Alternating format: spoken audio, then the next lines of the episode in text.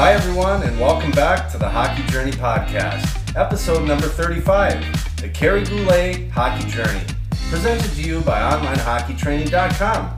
I'm your host, Coach Lance Pitlick. If you're new here, please make sure you subscribe so you won't miss out on any future episodes. But before we drop the puck and get into the conversation, if you want to learn more about me, my hockey experiences, what I know, and most importantly, how I've been helping hockey players get really good with a stick and puck, just head on over to onlinehockeytraining.com and gain instant access to my 10 part video series where I'll show you everything. Consider it my gift to you. My next guest, Kerry Goulet, was born and raised in Winnipeg, Manitoba, and it was there that he was a star in junior hockey and later in ball hockey. His Winnipeg Grasshoppers represented Manitoba in eight national ball hockey championships, collecting the title in 1985. In 2006, Kerry was inducted into the Canadian Ball Hockey Association's Hall of Fame. He credits his experience with Hockey Manitoba and ball hockey with assisting in honing his skills for a successful international hockey career that saw him spend 16 seasons as a player, coach, and general manager with six different teams in the German first, second, and third division. His years as a player saw him collect an astounding 1,997 points in 505 games, which earned Goulet the honor of having his jersey, number 29, retired. At the age of 52, he was asked back to his old club in Germany to attempt to collect 2,000 points, which he did with a 5 3 win, contributing a goal and two assists. Kerry's coaching record was also sensational, with 312 wins in 452 games. Kerry has dedicated much of his office energy to charitable causes, with his main focus on concussions and spinal cord injuries in sport. His motivation behind the cause comes from his former hockey and ball hockey teammate who suffered a broken neck, leaving him a quadriplegic. One of the lessons learned from his friend Robert's plight, Goulet recalls, it's not what you collect along your journey, championships, scoring races, trophies, money, cars, but what you give back, that will be your legacy. A motto Kerry has adopted in everyday life post being on the ice. Goulet is one of the founders of StopConcussions.com along with former NHLer Keith Primeau. Ladies and gentlemen, please help me in welcoming Kerry Goulet to the show. Kerry, welcome to the Hockey Journey podcast. Wow, thanks, Coach Lance. That was fantastic. Thank you for such a a wonderful introduction. Uh, it's been it's been a journey, let me tell you.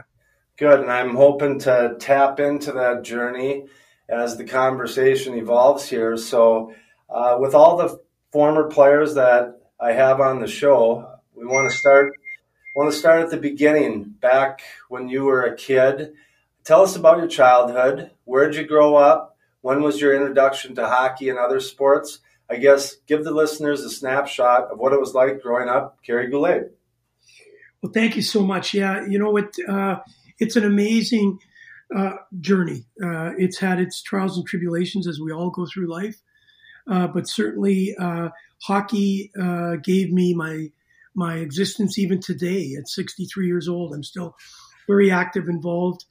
some of my injuries are not allowing me to play as well as I used to be kind of slowed down, got a little fat, and that gray hair crept in. Hmm. But I still love the game. I watch the game. I eat and sleep and drink the game, even as uh, as these uh, playoffs are being played.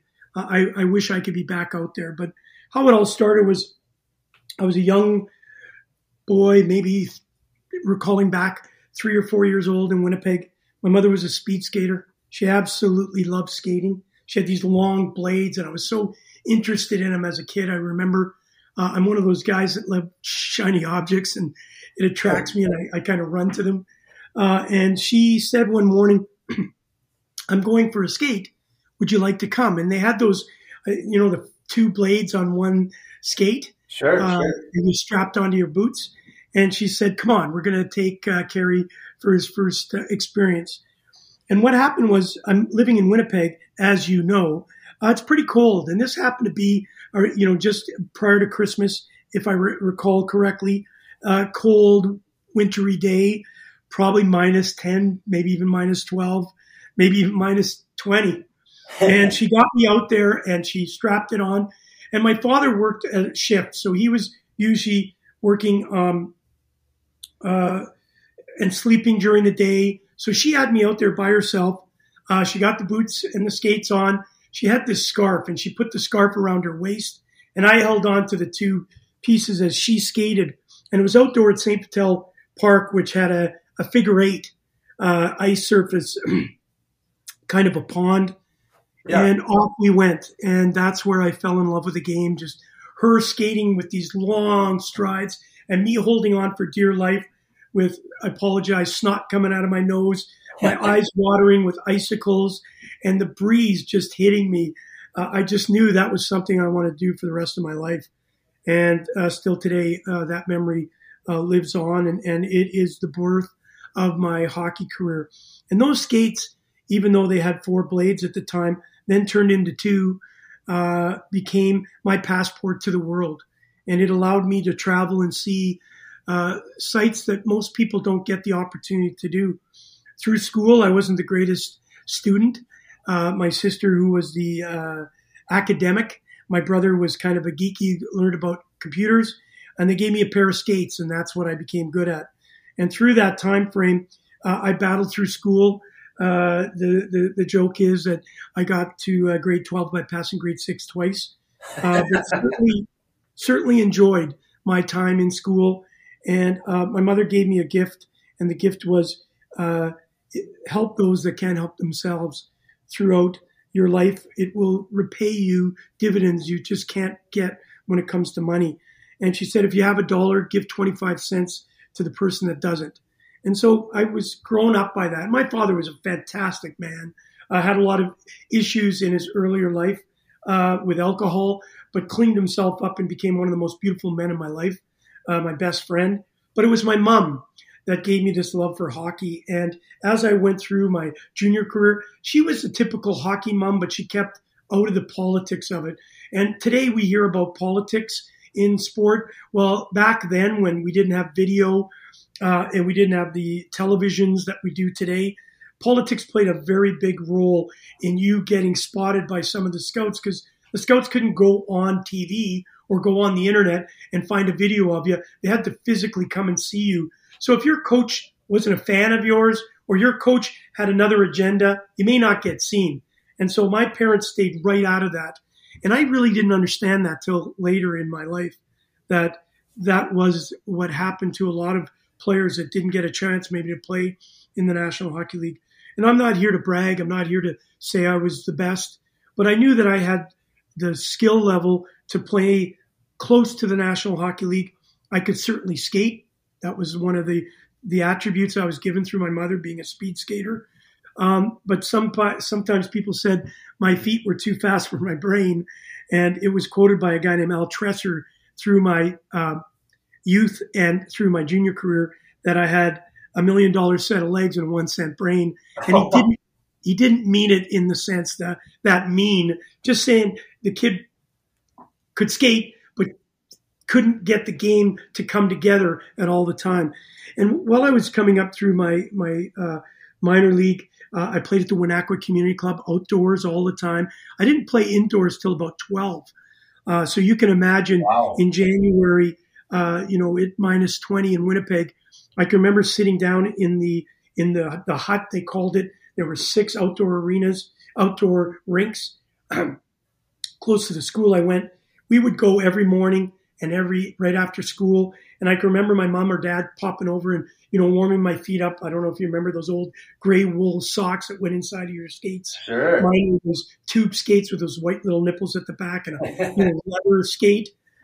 your feet froze, and I can remember them rubbing it and having hot chocolate. and as I developed with shinny, basically that's what it was. There was 40 people on the ice, and you had to learn how to, uh, as a young kid, you had to learn how to navigate the space. Uh, because I could skate, that helped me tremendously. And as I grew, grew through my minor hockey league, I had some great coaches. I had some really bad coaches. The good coaches tried to teach me. The gold coach, the old, the bad coaches knew that I could skate. There was another kid named Terry Tatum who was a phenomenal player. We all came up at the same time, and Grant Borger, all very good hockey players. Uh, Bob Herzog, um, because I could skate and stick handle, uh, and so could Terry. They put us together, and we'd have coaches say, pick the puck up behind the net, skate through the team and score. And we did that because that's what we were taught. We weren't, we weren't puck hogs. We just were better than most of the kids on our team. And that's not slighting anybody we played with. And now looking back, that was probably what damaged my real opportunity to play in the National Hockey League because at an early age, I, I didn't learn the word team. I learned the team, the term I. Yeah. And so as I went through my, my career, I continued on playing uh, like that. I would pass the puck, don't get me wrong, but if, if I had an opportunity, I would take that extra move that if I wouldn't have taken that extra move and passed it and got the puck back, it probably would have helped myself and the team more. And it was uh, when I started to get closer to junior, I started realizing, you know what, this game is about team, and I better learn it quickly. It was about being tough. In those days in 1997, uh, uh, when I was playing for a junior team, the St. Boniface Saints came coming through the AAA organization. It, it was needed to be a team player and not just, you know, a puck hog, as I was called many times. And so I started to develop that. And the one thing that I didn't learn along the way was to be tough. And people don't understand the word tough. But back in the 1970s with the Broad Street Bullies, you either had to be Wayne Gretzky, Butch Goring, a player that has a specific role if you weren't one of the best, or you had to be tough and you had to be able to command respect through your fists. And I never was taught that and I didn't know how to be tough. And so as I went through my St. Boniface AAA, I was a target, as most of the players that were your leaders people went after you. They tried to hurt you because if they knocked you or Terry Tatum or other goal scorers on our team out, they would have a better t- chance to win. It's true to fact that that's how we played back then. Uh, a lot of players took liberties on me because they knew I wouldn't hit back, and uh, that was kind of a down downfall. I didn't punch, jump in the gym and build an upper body. Uh, I just had strong legs, and they carried me throughout my career. Uh, once I got to the junior level, things changed rapidly because it, it, it, became very evident that I needed to toughen up. So here I was without my mother never pushed me. She allowed me to be me. My dad wasn't a, a hockey dad. He worked for the CNR. Um, we didn't see much of him. She drove me every morning at seven o'clock in the morning to my practices in the early days outdoors, in the late days at the Maginot Arena uh, indoors. And that love of the game overwhelmed everything else, any criticisms I took. And my mom was my biggest supporter. My dad loved me and obviously wanted me to do well. But as it came, I was mommy's boy, which was not fair because my mom was my inspiration to the game. And so she she carried my bag. She rubbed my feet when I needed. She wiped the tears when I was sad. And I'm I'm I owe a great gratitude and debt to her. She's no longer with us but nobody could criticize me. She would be my biggest ally. Um, that sometimes got in the way in the sense that people became then thought maybe I was just a mummy's boy, but I was not. I paid respect to my parents. They gave me a great life. Uh, we struggled as kids financially, but they gave me the opportunity to see the world through my skates. And as I moved into the junior ranks, jealousies, uh, coaches, that maybe had other agendas, who had other kids that he liked maybe more, or he had a son on the team. We saw that develop and create uh, uh, issues with my career. And I'm not blaming anybody. I don't look back and say he cost me my career in the National Hockey League. I owned it. I owned the fact that I should have been better prepared. It wasn't like what we got now uh, Coach Lance, where you've got guys like yourself, you know, leading the way and getting kids prepared, and this is what you need to do, and guidance, and go on the Google and, and find out a, a skating coach, which I didn't need. I needed I needed a hockey coach. I needed somebody to take me and say, "Your raw talent, if we do this with it, can go here." But we didn't have that ability, and my parents didn't give me that. So as I went through junior, uh, I got on with the junior uh, Winnipeg Junior Clubs, which was under the Winnipeg Jets at the time. Uh, I had a lot of promise. A lot of people were talking about Terry Tatum, Bob Herzog, myself, and a couple other guys have the ability maybe to play in the National Hockey League. And of course, we all took it to, uh, you know, we played the big role back then. I'm going to play in the National Hockey League. And in 1978 was my draft year, and I had had a really good uh, year with uh, the Winnipeg uh, Monarchs. Uh, I bounced around a little bit with the Junior Saints and then went to the Monarchs. Uh, played with Ralph Krueger, if you know that name. He was on my line. Oh, yeah. Uh, an incredible player, a coach, and, and general manager throughout his career. And we just tore it up. And we got noticed, and I got a chance to go to the big club, the Winnipeg uh, clubs. And I was 17, very young. And then the draft came, and there was a, a guy named Fran Huck. He had saw me play. Fran had played for the national team. He was an unbelievable player. Played in the WHA and the Winnipeg Jets. Uh, had had uh, uh, some time in the National Hockey League. And Fran turned uh, to a lawyer agent and said, "Listen, Kerry, I want to represent. I think you have the ability to play in the National Hockey League, uh, and let me do some let me do some talking." So we went to at that time in 1978 the Winnipeg Jets were transitioning from the WHA to the uh, NHL. And if you recall, the WHA Winnipeg Jets had arguably the greatest line of all times uh, Bobby Hull, Ulf Nilsson, and Anders Hedberg. And I just yeah. loved, I loved and idolized the way they played because everybody in those days were up and down the boards. The wingers stayed on the wing, the centerman controlled the game from the middle, and you bashed and crashed, dump it in, and all that sort of stuff. But they revolutionized the game where the, the left winger wasn't a left winger, he was a right winger and a centerman because they would transition from side to side and one would play on his off wing and, and they were everywhere and anywhere, almost like Rover in, in, in soccer. And I loved that and I followed that. So I got tagged while I played like that to be undisciplined because I was a left winger. I played on the right side because I it opened my shot up. I would be on the left side a lot. And then I would be in the middle and then I'd be and so it became the term. Goulet was an undisciplined player, but I was I was just watching three of the best players ever to play the game. But back then, you knew your role, up and down the wings, and I didn't conform to that. So as Fran had talked to uh, John Ferguson Sr., who was taking over the general management duties for the Winnipeg Jets back in 1979. He said, "Listen, Fran, if he doesn't get uh, drafted, we'll take a look at him. He's hometown hometown grown. We'll certainly give him an opportunity to come. In those days, it was like a walk on uh, opportunity, yeah. uh, kind of a pre rookie camp is what they called it. And I got lucky to get a letter from John Ferguson Sr. It hangs up in my my den now uh, with the Winnipeg Jets logo, and we uh, we will definitely take a peek at you if you don't get drafted. We'd love to invite you out to camp. Uh, signed John Ferguson Sr who, if people don't know, I know you know, was arguably one of the toughest players back in the 60s and 70s and uh, a, a true heart and soul type of guy. So I didn't get drafted. I got invited to what was called the pre-rookie camp in in uh, at the Winnipeg Arena. It was a two-day camp, and I thought I would go there and show my skill and get an opportunity to make the team.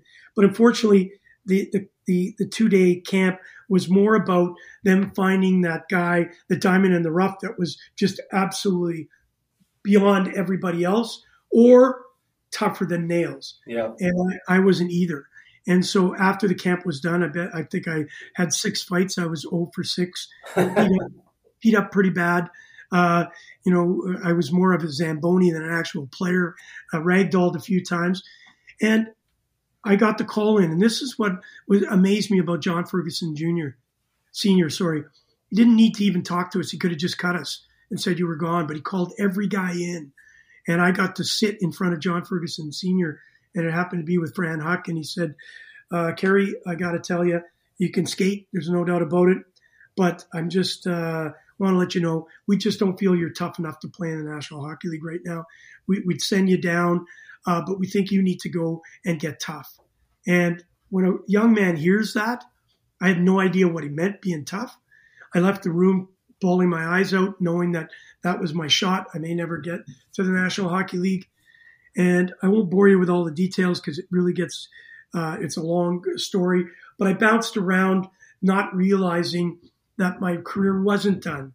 So I played as everybody did. I finished my junior career, played for the St. Boniface Riels, ended up winning the scoring champ in tier two, uh, and then finished off uh, and joined the senior loop. And back in those days in Manitoba, they had what's called the Cash League, the Central Senior Hockey League. And it was really good hockey because they were all playing for what's called the Allen Cup. And uh, the Allen Cup was a prestigious cup back in you know the 40s, 20s, and 40s before the Stanley Cup came uh, and was presented to the National Hockey through through Lord Stanley. Wow. And a lot of senior teams played for that cup, Lance. Um, and I got a chance to play for the uh, St. Boniface Mohawks, and then later with the St. Boniface, uh, sorry, the St. James Flames. We almost went to the Allen Cup final. Played on the line with a guy named Danny Bonner, uh, really good hockey player. He's our player coach. Played for LA Kings. Played with Gretzky, and then my other line mate was Bobby Hull Jr. Bobby Hull, yeah, wow. Bobby Hull Jr. could shoot the puck. I'll tell you what, just like his father, yeah. just couldn't skate like him. So we tore it up together. I won the scoring race that year with a slap shot off my ass, actually, from Bobby Hull Jr. And Bobby Hull Sr. was in the crowd. Oh, and he wow. came into the room after winning it and actually signed. I had the old Christian 1000, the wood stick with the big Bobby Hull hook on it. And that's another claim to fame, a piece of memorabilia that I'm so blessed to have, signed by Bobby Hull Jr., Sr., but in ballpoint pen, which is really kind of a classic. Oh, and then that's when the dream became a reality. Uh, I went from the St. James Flames.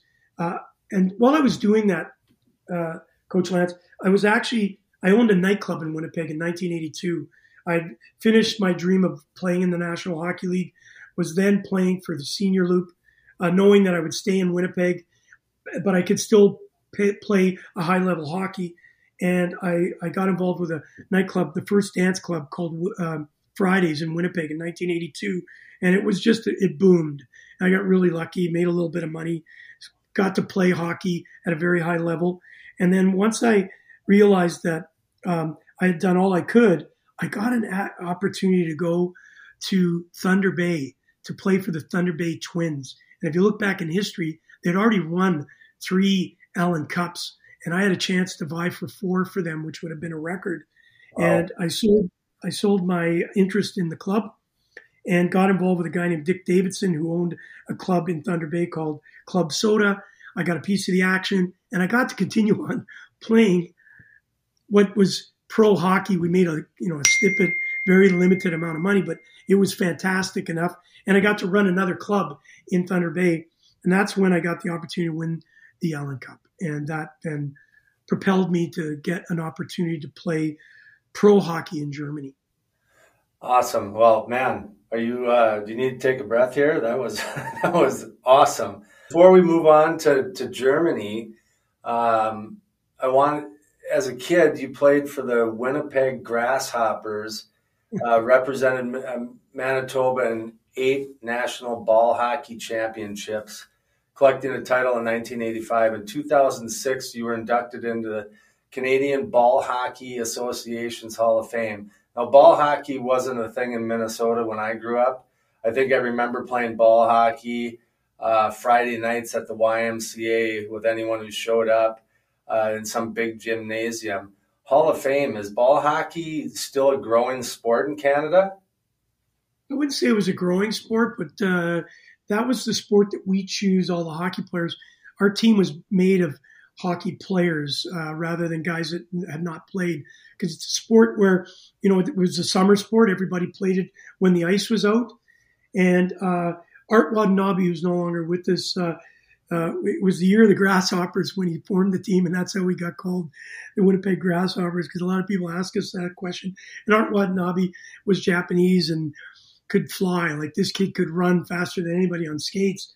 And he, he put together a, a cast and crew of really good hockey players, and we played all together. The Winnipeg Grasshoppers were the only team that came out of Manitoba that eight years in a row, and it was always the same dudes. And uh, I got blessed. I got played with a guy named Mark McKay. Uh, I got later in life, I got to play with him in Germany. I'll tell you that story in a few seconds. But I got to play ball hockey with this guy, and he was one of the best players I'd ever played with. He was a small structure, but he just, he and I would fight at chess. Like he just so competitive. Uh, you couldn't play checkers with the dude. Like there'd be an all out brawl. And so he just taught me how to win. He, he was one of those winners that not that I wasn't a winner. I just I, I never I never paid the price to win all the time, and he certainly taught me that. Um, and that team uh, went on to win uh, the uh, the championship uh, in Winnipeg. Uh, Joe Pascucci and a bunch of guys had announced it, and I got lucky to get, as you mentioned, inducted in the Ball Hockey Hall of Fame. The game still lives on. It's kind of tapered off a little bit. They have worlds now. We didn't get a chance to go to the worlds. Uh, it's played in all the provinces now. Back then, you know, Saskatchewan didn't play it. They had big teams out of the out of the east uh, in Nova Scotia. Had some great teams. A lot in Quebec. Huge in Montreal, in, in the on Toronto, the Ontario, but everybody was in Toronto. The Mott's Clamato team was just uh, studs, and then a little bit in Alberta and BC. Now it's played wherever, all over the world, and I got really lucky when I played ball hockey. It just made me a better hockey player. I got to, you know, do the stick handling, what they do now with a ball. I got to do that and while playing and getting in shape. Yeah. So it was the perfect game. Without ball hockey, I may never have had the European experience that I had. And I just want to, I, I got to tell this story because it's the funniest story in my life when it comes to uh, ball hockey and then going off to play in Europe. Uh, I just met my girlfriend uh, in 2004. Obviously, I, I, was back in Germany. I was kind of a, somewhat a big thing. Back home in Canada, I was like a you know a, a, a grind of salt in the bottom of the salt shaker. Nobody really knew who I was. Um, and I came back at uh, 41. I didn't have much of a, a resume. Didn't have a job. Uh, I, I, was forced to come back. My father had passed from prostate cancer. Uh, his funeral was September the uh, uh, sorry, he passed September the seventh, two thousand and one. I still at forty was uh, playing it as a non-import, so I still had a three-year deal on my uh, my contract. Unfortunately, my father passed at that time, and his funeral was September the twelfth, two thousand and one. I still had a flight ticket booked to go back on September the 13th. The team was very accommodating. Um, and unfortunately, we got hit with September 11th uh, 2001, and my career was instantly, I was instantly retired. Uh, I couldn't leave my mom. There was a no-fly zone. The team needed somebody instantly to replace me because obviously it was difficult at that time because the season had already started. So I was retired. So as life went on, I started to figure out what to do. Looked at my resume; it was only hockey. What was I going to do with life? And I met a guy named Barry Munro who from the Canadian uh, American Spinal Research Organization. And you mentioned the name Robert Belfour, who broke his neck when I was 17. And he taught me the very valuable lesson, which you wrote, uh, read very eloquently, um, that it's not what you collect along the way in your journey, it's what you give back. So I did all the golf tournaments for John, for Robert. As you know, when you have a buddy that's going through that plight, I got to understand what Ronald McDonald's house was, which would later play a role in my life. Um, and it was a learning experience. I, I was taught that word tough. Robert was tough. Every day he would wake up and he couldn't move from the neck down, but never complained. And he inspired me to do greater things. He taught me a very valuable lesson in the sense that never give up. Uh, he never complained, though he couldn't move anything below his neck. Uh, he lived life. He smiled every time I went to see him. And so that really formed my future. And when I got the call for the, and it comes forward to the Ball Hockey Hall of Fame, I got the call uh, from Mauro Kijiji, who ran the uh, Canadian Ball Hockey Association, got me on the phone and said, uh, Kerry Goulet, yes. Uh, you played for the Winnipeg Grasshopper? Yes. He said, listen, I want to inform you, you will be our new induction, you're new, our new inductee to the Canadian Ball Hockey Hall of Fame. And I, I, my wife, my girlfriend at the time, Tony, who now is my wife, uh, it was uh, two years into our relationship. So I was trying to teach her that I, I, was a big deal over in Germany, and she never believed the shot I was full of crap. And um, I hold the phone and I said, Tony, you're not going to believe this. I've just been elected into the Canadian Ball Hockey Hall of Fame. Did you put somebody up to this? Like, is this a joke? and he, she said, No, I know nothing about it. So I went back on the phone and I said, Mario, really, thank you. I didn't even know there was a Ball Hockey Hall of Fame. Is it in somebody's garage? Just jokingly saying that. And he said, No, no, Kerry, this is the real deal. You're going to be inducted in the Canadian Ball Hockey Hall of Fame this summer in Montreal.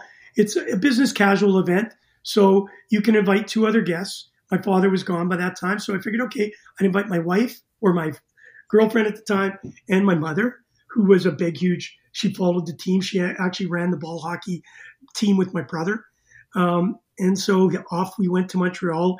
I got a tuxedo because I'm kind of a show off. I wanted to walk out there and pretend I was somebody new. My wife, my girlfriend bought a brand new dress. Uh, my mother picked one of her fancy dresses out of the, the closet. We get to Montreal. They pick us up in a limo, take us to the to the hotel. We all feel, wow, this is amazing. And then later the next day, they picked us up again in a limo and they drove us to a, a hockey rink and I'm thinking, okay, we're just popping in maybe to watch a few things, and I'm I'm duded up in this, you know, the the penguin outfit.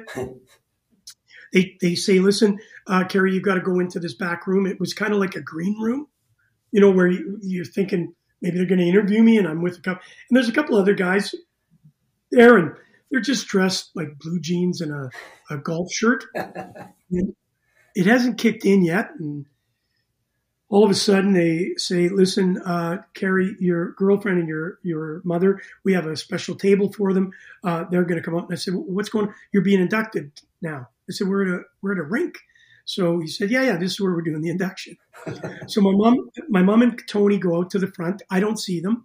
They call the first two guys. One was a builder, and one was can't remember why he was being inducted. And then they called me out, and I've got a. I don't. It's not an ego, but I'm a show guy. I walk out there strutting in my tuxedo, and Coach Lance, it is in a rink, like a banquet hall. and I look around, it's picnic tables with those red and white uh, plastic uh, covers for the tables, yeah. paper plates, plastic knives and forks. They've got me standing up in, in front of everybody that's probably just finished playing a ball hockey game and sweating. They're in sweats, they're in shorts, uh, some are not even wearing shirts.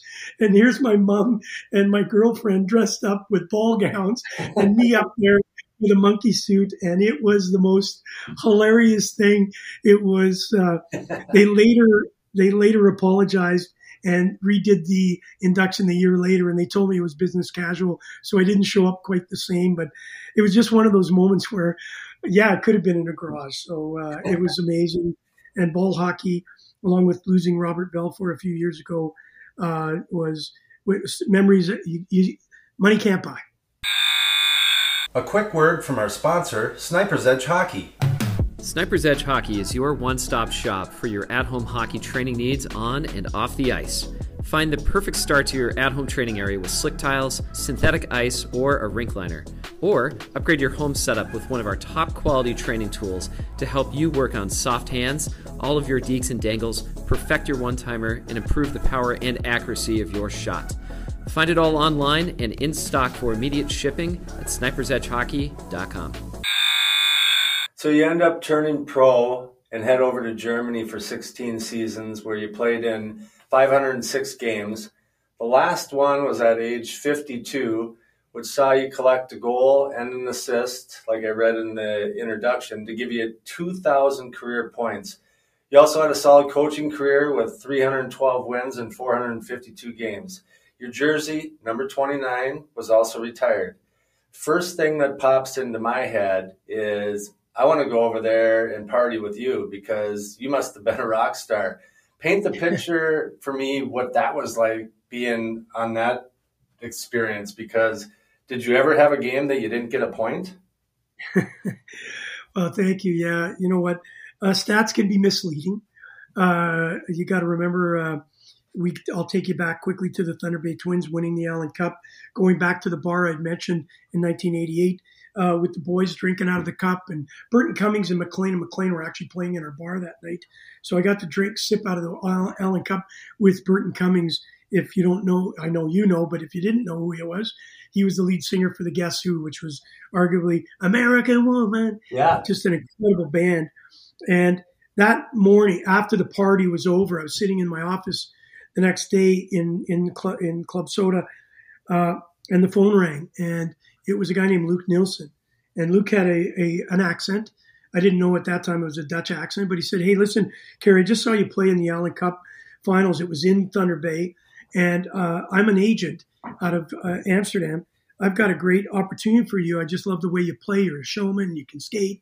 uh, I've got an I got a team in Fife, Scotland. I'd be very interested for you to come and play. They don't have money for a, a former NHLer or somebody that's playing at a, a, higher level than what you're playing, but you're perfect. You you you, sh- you know you score a goal. You're not overly boisterous about it, but you know you let people know you scored and that, you know, all that stuff, right? Yeah. And I, I, took every goal, every assist as an accomplishment. I, I didn't overwhelm it, but listen, I wanted that puck when it was 3 2. Sure, you could score a hat trick in a game that's 7 1, but I wanted to be that guy that scored that winner and have the fans go crazy. So I, you know, I was so excited. And that time I was, I had a girlfriend at Thunder Bay. Uh, I'll just leave it at Veronica, and she loved loved me dearly and wanted uh, to spend the rest of her life with uh, her life with me. There's, I knew that, and uh, we had a good life in Thunder Bay, um, and the, the, the to play pro hockey was still there. I was 27 years old at the time, and uh, I just said, "Wow, I'm getting an opportunity to play pro hockey in a different country that I I won't even be able to speak the language." And then it kicked in. Well, no, no, that's not the case. It's only uh, Fife, Scotland. They do speak English there. So I said, okay, Luke, let me talk to my girlfriend. I'll get back to you tomorrow. He said, yeah, no problem. So I went home just with pea and vinegar, ecstatic. I made it. I finally made it to be what's called a real pro hockey because the senior loop was still amateur, as they called it. Got home, saw Veronica, and I told her, I got an opportunity. We can go to Fife, Scotland and play hockey. And it's not great money, but I got a chance to play um, golf on St. Andrews, the main main course, once a month, and I could play on the practice course uh, once a week. Uh, who who wouldn't want to do that? And that's when the the the uh, reality kicked in, and she said, "Kerry, you're 27. Uh, I want to start a family. I want to do it with you. Uh, I'm I'm I have a twin sister who was there. I have only one. My mother's left, and I don't want to leave them. So I don't want to do this at this time frame of my life. I said, but Veronica, it's the first time I've ever. No, I, I, I just think you and I should settle. You got a great opportunity here. And so she convinced me not to take it. So I phoned Luke the next day and said, Hey, Luke, but sorry, uh, my wife uh, has just, or sorry, my girlfriend at the time, she just, I can't do it. I can't leave her. And so he said, Hey, no, no worries. Uh, see you later. And I, it, I was torn um, and sad wow. for about two weeks. And would you not know that three weeks later, the phone rings. Luke Nielsen back in Holland said, Okay, listen, I found a team that you can't say no to. It's a fourth division team in Germany. It's on the, the um, border of Holland and Belgium, and it's it's just outside of Cologne. It's you. And don't forget, this is now uh, still the Cold War. It was 1988 before the wall came down. And I said, okay, talk to me about it. They said, listen, they can't afford to have, uh, a, you know, a pro player, but I, you're going to tear this. You're going to love it.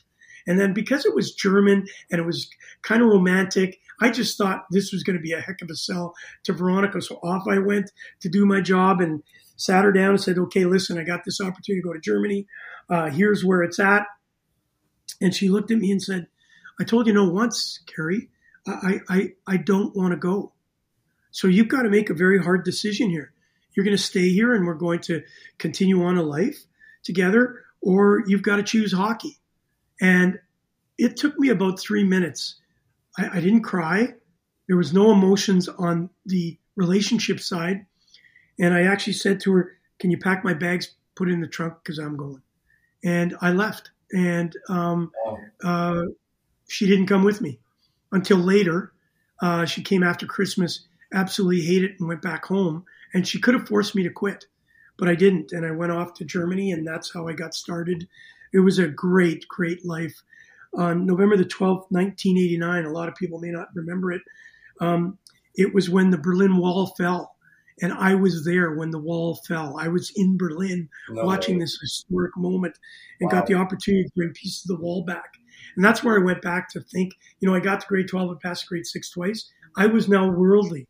I was seeing things that most people never got a chance to see. And that's because of my skates.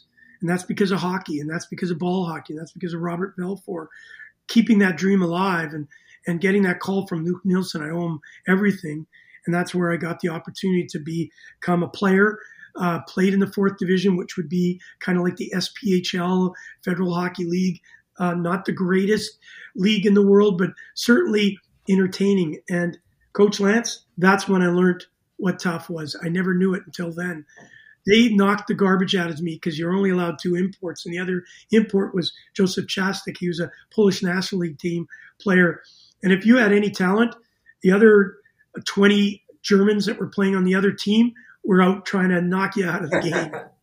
I learned how to be tough because if I didn't, I would. And I learned tough not only physically but mentally. Uh, if you, I'm sure you know it. If you didn't perform there, if you missed a couple of weekends, you didn't put a point up, you're probably being sent home because there's somebody else coming to take your place. Right. Well, those first two years, Joseph and I uh, just tore the tore the leagues up. It was ridiculous how many points we had put together. I had a lot of great German players that helped me go through it. I, I, broke scoring records and all that sort of garble. Not even thinking about it. It wasn't. I wasn't doing it because I want. You know, I was wanted any glory. I did it because every you at 12-1, if I went on a breakaway and you know put it in the corner, I'd get booed. They wanted goals because every time you scored a goal, they would drink a bottle, uh, a little uh, bottle of schnapps, Jägermeister, and it was a party time. I don't know if you've ever seen a game, Coach Lance, where it's European hockey fans are converted soccer fans. So my first practice was the funniest thing. I get there, it's the next day, right after it's going to be the press conference. I our dressing our rink was a hole, like it held maybe twelve hundred people, and and the dressing rooms were downstairs, and our dressing room was three dressing rooms, so you could only dress. Uh, a third of the team in one room, a third, a third, because it was a converted hockey rink into a ball or a inline hockey rink.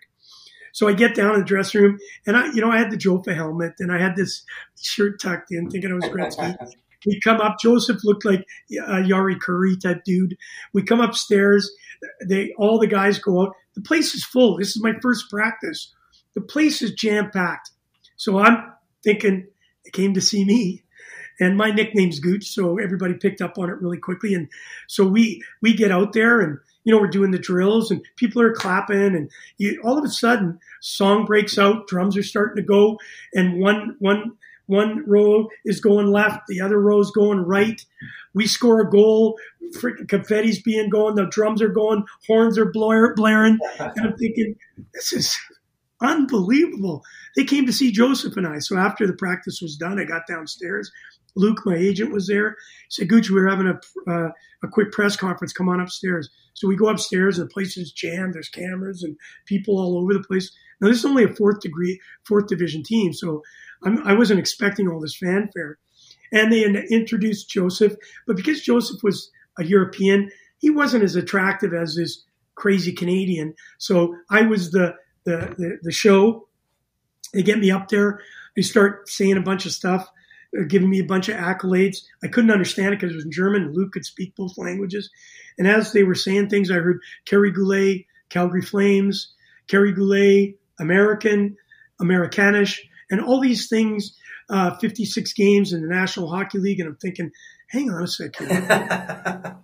That's not me. And so I turned to Luke and I said, Luke, I'm hearing words that don't match who I am. And he said, just go along with it. I said, but just go along with it. So I get up there, and ask me questions. They're English. You got to remember, it's 1988. They only had MTV and, and a couple of chicks, they, and CNN. Those were the two channels you got over there in English. So not a lot of people could speak English. So people would use me as their teacher. They would all try and use this broken English. So the press conference was a mishmash of languages. And so they would say a thing, and I'd say, I'd just nod my head. I'd look to Luke, and he just, yeah. And so I just said, yeah to everything. And the next morning, I still got the paper clipping. It's crazy. Kerry Goulet uh, played for the Calgary Flames, an American who was lights out in the National Hockey League. It was all bullshit. Like I didn't, it wasn't me that did it. And I never lived that down because a lot of people knew I was from Winnipeg, never made the NHL, came through the Winnipeg Jets. So it was kind of my first lesson of learning that the fans just want you to get the shovel out and they just want to be entertained. And I learned that quickly in that time frame. And so after the two years, uh, you know, cre- understanding how to play the game, understanding the bigger ice surface, because I could skate, it, it was actually very beneficial to me because I could do things that, you know, a guy that maybe struggled a little bit with skating. A lot of guys went over there and were sent home uh, that maybe were way better than I was, but they just didn't learn how to play the game. And because I was in the nightclub business, I learned how to control alcohol because you get over there and everybody's drinking beer. You're drinking beer at eight o'clock in the morning. You go into a bar, didn't start till one, and you're coming home at eight o'clock in the morning. And you knew you had to perform because if you didn't perform, you were sent home. So I, I was blessed that I was a little older and understood the game and understood that my role was to make sure that I entertained the fans. And that entertainment was not only scoring goals or, or, uh, or winning, but it was always also taking time out to sign every autograph known to man.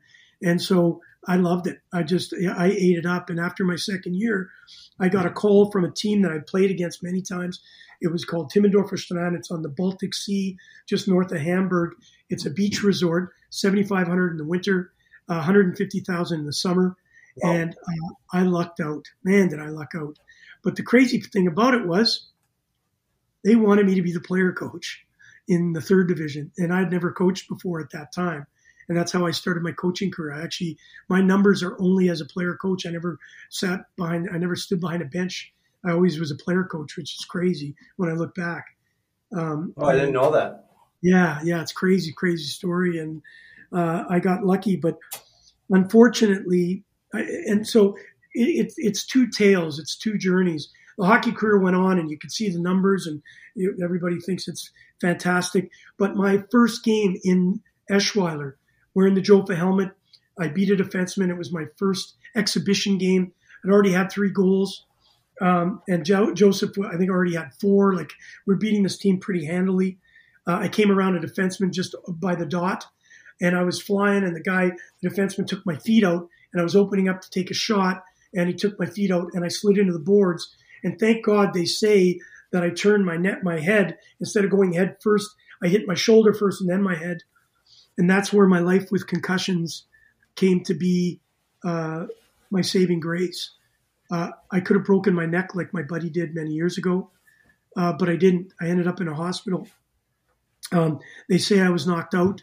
The ambulance whipped me to the hospital, and um, that's when uh, the trials and tribulations of a concussion uh, started. Uh, and somebody would say, wow, that's really negative. It actually was something that gave me a life after hockey. So this negative turned out to be probably one of my biggest lesson learning in life and giving me an opportunity to do better and be better and understand hockey's only a game. There's people that struggle every day just to breathe or uh, we we fight which golf course to go to or what restaurant, and these people are just trying to stay alive. Uh, and so it was a great lesson. Uh, but I, I struggled, uh, hurt my shoulder. My mother was coming in from uh, Winnipeg at the time, arriving in Amsterdam, and uh, she was arriving on the Thursday, and I was knocked out on the Sa- Sunday game. And I left the hospital on Wednesday, even though they wanted to keep me in. I chose not to stay, and I had to drive to uh, Schiphol, which is a two-hour drive from where I was living at the time in Eschweiler. Um, and I knew there was something wrong. I could feel the fogginess. I could feel the the issues. I had a sore shoulder, but I could feel when I'd woken up from this injury. I had five German doctors standing over to me, all speaking German in medicine, and all I could hear was shoulder, shoulder, shoulder, which was shoulder. Nobody spoke about my head. And so as I was driving, I, I knew there was something wrong, but I, you know what? I was I was going to let anybody know. Picked my mom up, drove back home, and never went back to the hospital and continued on playing. And they played every Friday, Sunday, Friday, Sunday, Friday, Sunday. And that went on for a couple of years. Um, and uh, the summer of 1990, it was actually February 1990, driving on the Autobahn. Um, it uh, my girlfriend at the time, um, I, I, it looked like I was having a heart attack. We were going a couple of hundred a couple of hundred kilometers an hour on the autobahn because they gave me a fancy sport car and I thought I was a rock star. Um, my eyes rolled back in my head, she said, and I kind of swerved. She got we got off to the side of the road. She jumped out of the passenger seat. I got out of the driver's seat. My knees buckled. She dragged me into the driver's passenger seat. We raced back to my city of Eschweiler. And because I was a Canadian playing hockey, sports star to them, I, I, I was given the red carpet treatment, Coach Lance. And uh, they did every test known to man. Um, and they couldn't find anything. They, they just, uh, I had tubes stuck in me like everywhere and they found nothing. And so I continued on playing after that, never missed a game. And I came home in late March, and that's when the hell broke broke loose. I went into depression, uh, went into a psychiatric ward for a week. Uh, I was doing things that weren't normal, um, and uh, it was a tough time for me. I was put in a, a hospital uh, ward at the Grace Hospital. My doctor was Dr. Armstrong, and they basically did everything to understand what I was going through. And they finally realized I had been concussed and I didn't deal with it properly. Mm-hmm. And this was kind of the aftermath. It was 18 months after the actual injury that came back and reared its ugly head. And I went through major depression that, that, that, that summer. They threw me on a, a drug uh, to keep me sane and, and relevant oh, wow. and, and walking through it. But nobody really diagnosed it properly as a concussion, and and uh, I went through suicidal thoughts, not ever attempting it, dreaming of it, seeing people killing themselves in their in their in their you know in their life, uh, walking by a knife drawer and seeing the knife and visualizing things, and that's when they knew they had to put me on a drug. But what's absolutely incredible is that doctor said, "I need to get you back." And here's what we're going to do. I'm going to get you. I'm a psychiatrist. You don't need me. You need a psychotherapist to get you through whatever you're going through. It's depression. And I'm thinking, I'm 30 years old. My parents couldn't believe I was depressed. I couldn't believe I was depressed. I'm playing hockey. I'm driving sports cars. I'm making money. Uh, people are chanting my name. How could I be depressed? But it was because of the concussion. We didn't deal with it properly. So off I went. My father actually flew me home, flew me to Germany in August. Uh, it was my first coaching job in Timmendorfer Strand. Um, he basically had to babysit me. Coach Lance, you saw me on the ice, you would have not known there were any issues. I get off the ice, couldn't wipe my bum. And my dad was there to put me, pick me through it. And those drugs numbed me, like I was numb. But it allowed me to do what I needed to do. It was instinctive what to do when I played hockey. I didn't have to think about it. Getting off the ice, I'd have to think about my day. He babysat me for the first month met a girl there after my girlfriend had left me in Canada. And my mother couldn't come at that particular moment, so my dad basically babysat me. I met a girl, and the team doctor and the general manager and my co-coach were the only people that knew I was having issues. We threw away the drugs, and Dr. Willie Rocker and my girlfriend at the time, Alexa Capacci, and my dad kept me sane, got me through it. We went, I think it was three and 17, three and 12 in the beginning of that time frame. Uh, obviously, the management team wasn't very happy because the team wasn't playing great. I couldn't speak German. I had five guys that were from the East German. They knew no English. Nobody understood what was going on. We had a very talented team, but things weren't just going well. But our first line, myself, Marvin Glazer, and a guy named uh, Perry Fafard, were tearing the league up. So it was really tough for them to to get rid of me because I was playing great as an import but we were at home. Uh, it would be, I think, our 12th loss. Uh, and people were screaming and yelling and throwing pennies at me and throwing little plastic bottles at me as I was coming off my own rink. And of course, that was a Sunday night, and I knew uh, that my job was in jeopardy. Got called up on the Wednesday or on the Monday. Management said, "Listen, Kerry, we, we, we the sponsors are all over us. Uh, you know, we got full sold out rinks here. Uh, the fans are are calling for your head. So we are going to have to make a coaching change. Uh, you can stay on as a player until we can find a replacement. But uh, excuse me, on Friday's game, we're going to the first place team. We're in last place. We need a direction change here. So um, we apologize, but you will not be coaching uh, come Friday, but you'll continue on playing. and thank God my dad was there. If I wasn't depressed at that moment and needed drugs, I certainly did at that moment, but my dad and my girlfriend uh, babied me through it.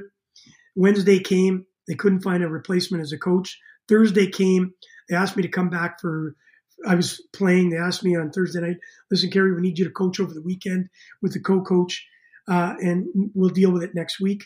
So I went in the dressing room on the Thursday, and I said, guys, we all know that I'm gone as a coach. I may even be gone as a player. I just want to say to you, thank you for what you did. I don't know what I did wrong, but I was what happened, Coach Lance. I was being a player first and not a coach. So I was being their buddy. So I'd be saying to them, guys, you can't make this mistake. And then I would go and play and I'd make that mistake. Right. So I wasn't really teaching them how to be a team and stuff. I was great as a player, but I wasn't really coaching the way a coach. And a lot of, you know, a lot of obligations being both. And I can't speak the language very well. So I basically said goodbye as a coach that night. And uh, that that next day, uh, we showed up at the bus. We usually had two busfuls of of fans travel. It was about a three hour bus ride going into a very hostile place um, called Nordhorn, or 5,000 fans. We get in the rink. No, no fans came with us. None of the sponsors came. Our stick boys didn't even come. That's how everybody was thinking we were going to get crushed. So my dad actually had to act as a as a stick boy. Long story short, we get to the game. There's signs Goulet Rouse, meaning Goulet's out. They're singing enjoy Canada. It was really bizarre. And I get in the dressing room before the game and I said, obviously they don't like me, uh, guys. I really apologize for that. And the captain, Marvin Glazer, said, Kerry, can you leave the room for a second? I apologize, a little emotional, but uh, Marvin, uh, Marvin said, uh, I, I need to talk to the team. I walked out of the room. I don't know what was said in that particular conversation, but I came back in a room that was showing love. And uh, without that moment, I probably would have been on a plane home in a couple of weeks. When we went into that game, a whole different team. I had changed nothing other than knowing that I was gone. My dad was a stick boy. Yeah. Uh, and opening the gate. And my co-coach, Eric Dietrich, who wasn't playing, of course, was one of my best friends at the time. Only a short time frame because I had not known him very long.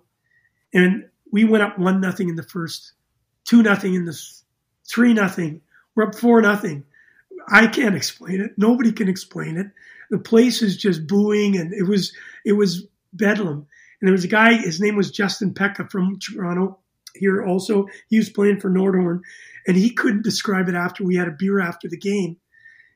As the game went on, it became 4 1, 4 2, going into the third, 4 3. Oh. And in the dying moments, I had kind of a, they had pulled the goalie. We won the draw, came to my stick. I just stepped over the blue line and took a shot for an empty net. It would have made it 5 3 and the game over. It hit the goalpost. Oh, no. And they came back and they stormed us. It was unbelievable.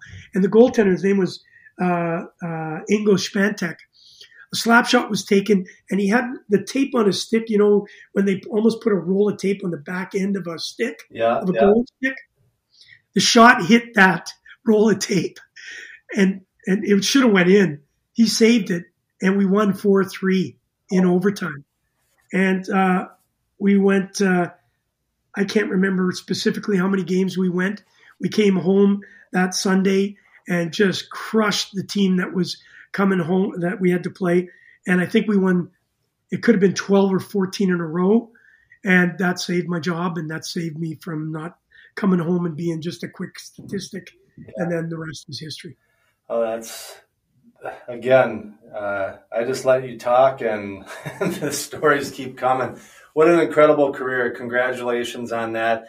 The last thing I want to talk about is it seems that through all of those experiences that you had as a player, as a coach, and uh, going through uh, the concussions, the depression, uh, just having an army of people helping you through this, uh, you now have channeled all of that into what's now called StopConcussions.com that you yeah. Uh, founded with former NHLer Keith Primeau. Um, tell tell us a little bit about uh, that brainchild and who does it benefit? Yeah, well, thank you. Uh, I, am sorry too. Sometimes uh, when this, the, I'm 63, so the journey's long. Yeah. And it's got a lot of uh, twists, trials, and tribulations. But obviously, as I mentioned to you, I, I lost my buddy, uh, and he was a, a quad quad. So he taught me some very valuable lessons to be to give back. My mom had already instilled that in me. So while I was over in Germany, I had the opportunity to, to have a charity named after me, Kerry's Kids, which happened to work with Ronald McDonald's house because I learned that through Robert's life.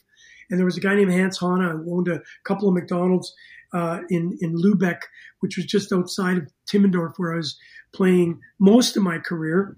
I got to play in some great cities, but that's where my love of running a charity, being involved with helping people that couldn't help themselves. And Ronald McDonald's House is just one of the greatest organizations when it came to that. And Hans and I became very good friends.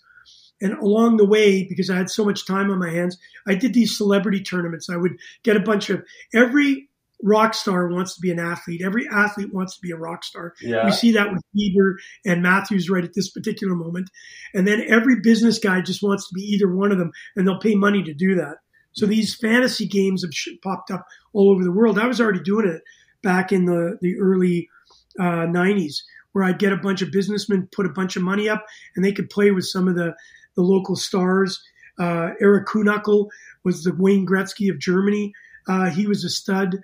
Uh, everybody wanted to hang with him, and they paid money for it. So I organized these uh, charity tournaments for Ronald McDonald's House and my charity called Kid Kerry's Kids, which worked with kids that suffered from depression, the kids that lived on the street, that uh, had cancer, and all the, that stuff. And it raised a bunch of money. So back when I mentioned to you, I was still able to go back and play at 40. Um, I did a big event in Hanover, Germany, with a band called Fury in the Slaughterhouse. We had a celebrity game, and it was a huge success, like beyond words. And um, I had yet to start Stop Concussions. So when I flew back and was forced to retire, I got involved with Barry Munro from the Canadian American Spinal Research Organization, who had a cause called Shoot for a Cure. And Shoot for a Cure was dealing with back in the 2000s. There were a lot of issues with guys getting men and women, boys and girls getting cross-checked from the behind the net, uh, uh, behind the back, and going into the boards and breaking their neck, or hitting a toe pick and sliding into the boards. Uh, and there were a lot of spinal cord injuries in the 2000s. And so I joined this organization, and Keith Primeau and Jarome Iginla were the spokesperson for Shoot for a Cure. And the NHL had supported through all the players would sign numbers, and we would use put those numbers on back of jerseys and raise a ton of money, which now has become a huge memorabilia business. And that's how I got started in the philanthropy business in Canada. And I got to meet a guy named Ron Ellis, who won a Stanley Cup, the last Stanley Cup for the Toronto Maple Leafs in 1967. We won't go there about what's going on in this city right now. Yeah. And he became my surrogate father when I lost my dad in 2001. And I, I, because I was somewhat of a, again, please, I'm not saying it that I'm arrogant. I was somewhat of a personality. I was somewhat a celebrity over in, in Germany. The World Hockey Championships were taking place in 2001 in the city that I played in. And I realized I could use this as a launching pad for um, my charity work. So I brought uh, a display from the Hockey Hall of Fame with Phil Pritchard. I brought Team Canada 72 members, and we did a, a celebrity game in Hanover during the World Hockey Association's uh, uh, World Championships. And Wayne Gretzky was then to be uh, the new general manager of Team Canada, and it, they were. It was around that time when he flew over there. Uh, it was April 30th, 2001, and that's when my father was stricken with prostate cancer and was in rough shape. So I held the event. I was supposed to stay there the two weeks of the actual International Hockey World Championships, but I had to fly home. And Gretzky arrived at the airport, and I got to shake his hand and fly home. But I left Ron Ellis, Paul Henderson, uh, Peter Mahovlich, Don Awrey, Rod Seiling, all in Germany with this display, Hockey Hall of Fame display. And unfortunately, I couldn't go back. And the charity was under my name, Kerry's Kids. And I knew I couldn't return. So they did it all. And that's how I got heavily involved in charity. So when I came back and was forced to retire, Ronnie Ellis introduced me to Barry Munro. And I donated my time to the Shoot for a Cure campaign uh, early. I thought I would not have to do it because I was going to play three more years. So in 2001, uh, roughly December, I joined the Shoot for a Cure campaign as director of hockey operations. Donated time. I wasn't getting paid for a year. And that's what started me into philanthropy. And Barry Munro has remained my friend. He's a lawyer. He's a pair. Uh, he's a quad with very limited movement of his hands. Uh, he's in a chair. And because of Robert and his relationship, it allowed me to do good and realize that I could give back more than words would say. And uh, Keith Primeau then suffered his ending career in 2000, and I think it's 2004, and that's when I realized uh, there's more to this than just spinal cord. We're damaging our brain at a, uh, an alarming rate. There must be something more into it. And then followed Chris Nowinski from the Sports Legacy Institute at the time, Boston University, was working very closely with uh, injuries when it came to uh, head injuries. And Chris Benoit, when he committed suicide and uh, murdered his wife and killed his young boy, we realized there was something wrong here. And it took until 2010, when Keith and I wrote the book called Concussed, um, that we realized that we needed to do more. And in 2011, we formed uh, Stop Concussions was already in the background because I babysat Keith through his concussions, and he and I decided that we needed to have an organization to educate people on the cause, effect, and consequence of the injury from a player standpoint and not from a medical standpoint. And that's when Concuss kind of came, became a little bit of a Bible, opening people up to understand. You know, we were taught to suck it up, play through the pain. If it ain't broke, you played, you took a needle and you moved on. But we didn't realize you couldn't do that with the brain. And that's when it all started. Stop Concussions was brought alive by Keith putting up some of his money, me putting up a little bit of money, and we said it will eat and survive on its own.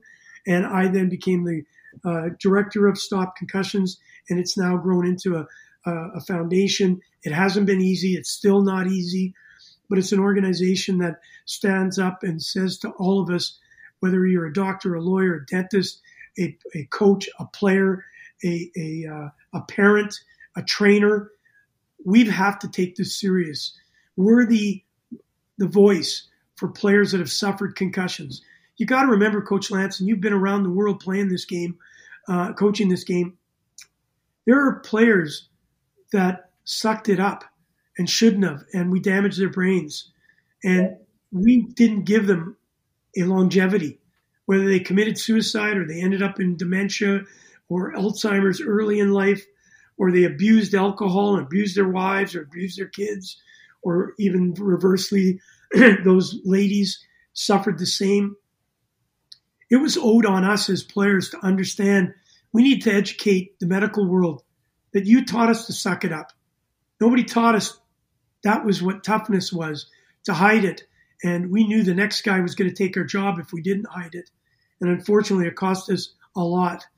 And so when God gave us the ability to be given children, it's up to us and the, the adults in the picture to protect them. And that's what I did. And that's what I do every single day uh, is my motto is the best medicine for people is people. Yeah. I connect dots. I, I get people. I'm not a. I'm not Mother Teresa. I'm not a philanthropist that has deep pockets. Keith and I just knew that we could open the door and get people to come to us non-judgmentally and say, I'm hurting, I need help. You know, that kid that played in the SPHL who made $200, $300 a week after a career of 10 years, took five or six concussions and his brain was mush. We then say to him, hey, go get a job. Well, he had to battle just to figure out how his brain would work.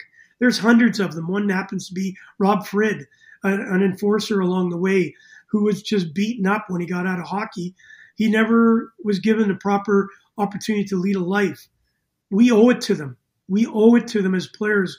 I got through it. I'm not unscathed, but I got through it, and I will not stop fighting for these uh, young men and women, boys and girls, and us old dudes that are going to struggle when we get older. I'm 63. I think I'm old enough. Um, I'm not going to stop until I'm, it's over for me. Maybe I'll go into dementia.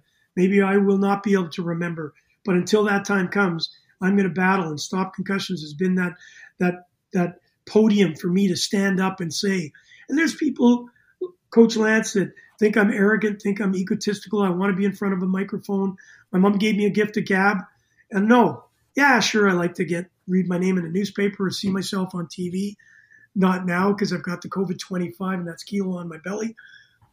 I want to make a difference and I want to make a damn difference and it's got to be done now, Coach Lance. So that's why Stop Concussions is not me, it's us. It's all those players that played in the past and in the future and playing now to rally the troops and take care of our family.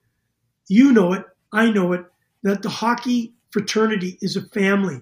If one of our players go down, we are, we, all of us collectively have to be there for her or him or the families to get them through very rough times.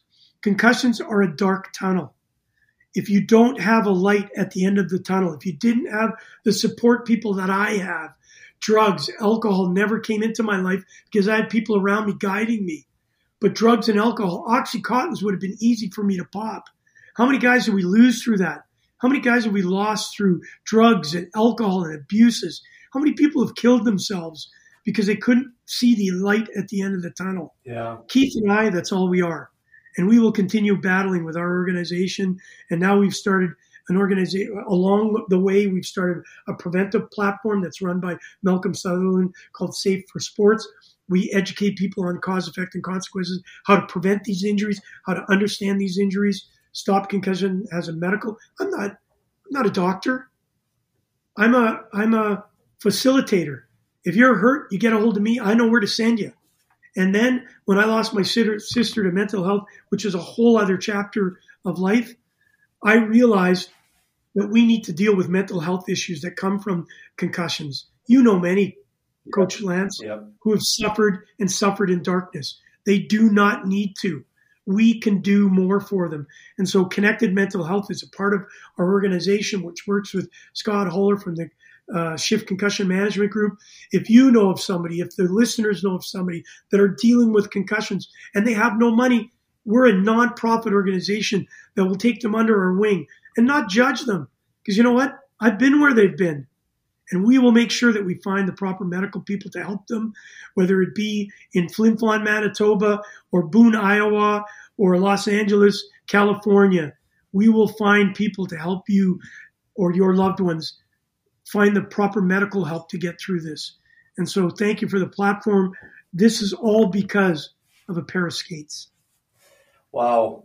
Uh, you can just, you know, the, the passion and the caring and giving and is just thick when you speak, Kerry. Uh, the world is, is lucky to have you and your organization uh, working on this thing, educating not only players, but parents, coaches, player, uh, you know, management, doctors, because there was a, an old regiment that, that ran the sport of hockey, and uh, things have definitely changed. So uh, we're going to wrap this up right now, my friend. I, I can't thank you enough, Kerry, for taking the time. You you had a, an amazing career, uh, a, a, blessed one, uh, though it wasn't you're top of the mountain. Uh, you definitely took advantage of an opportunity that you didn't think you were going to get, and you made the most of it.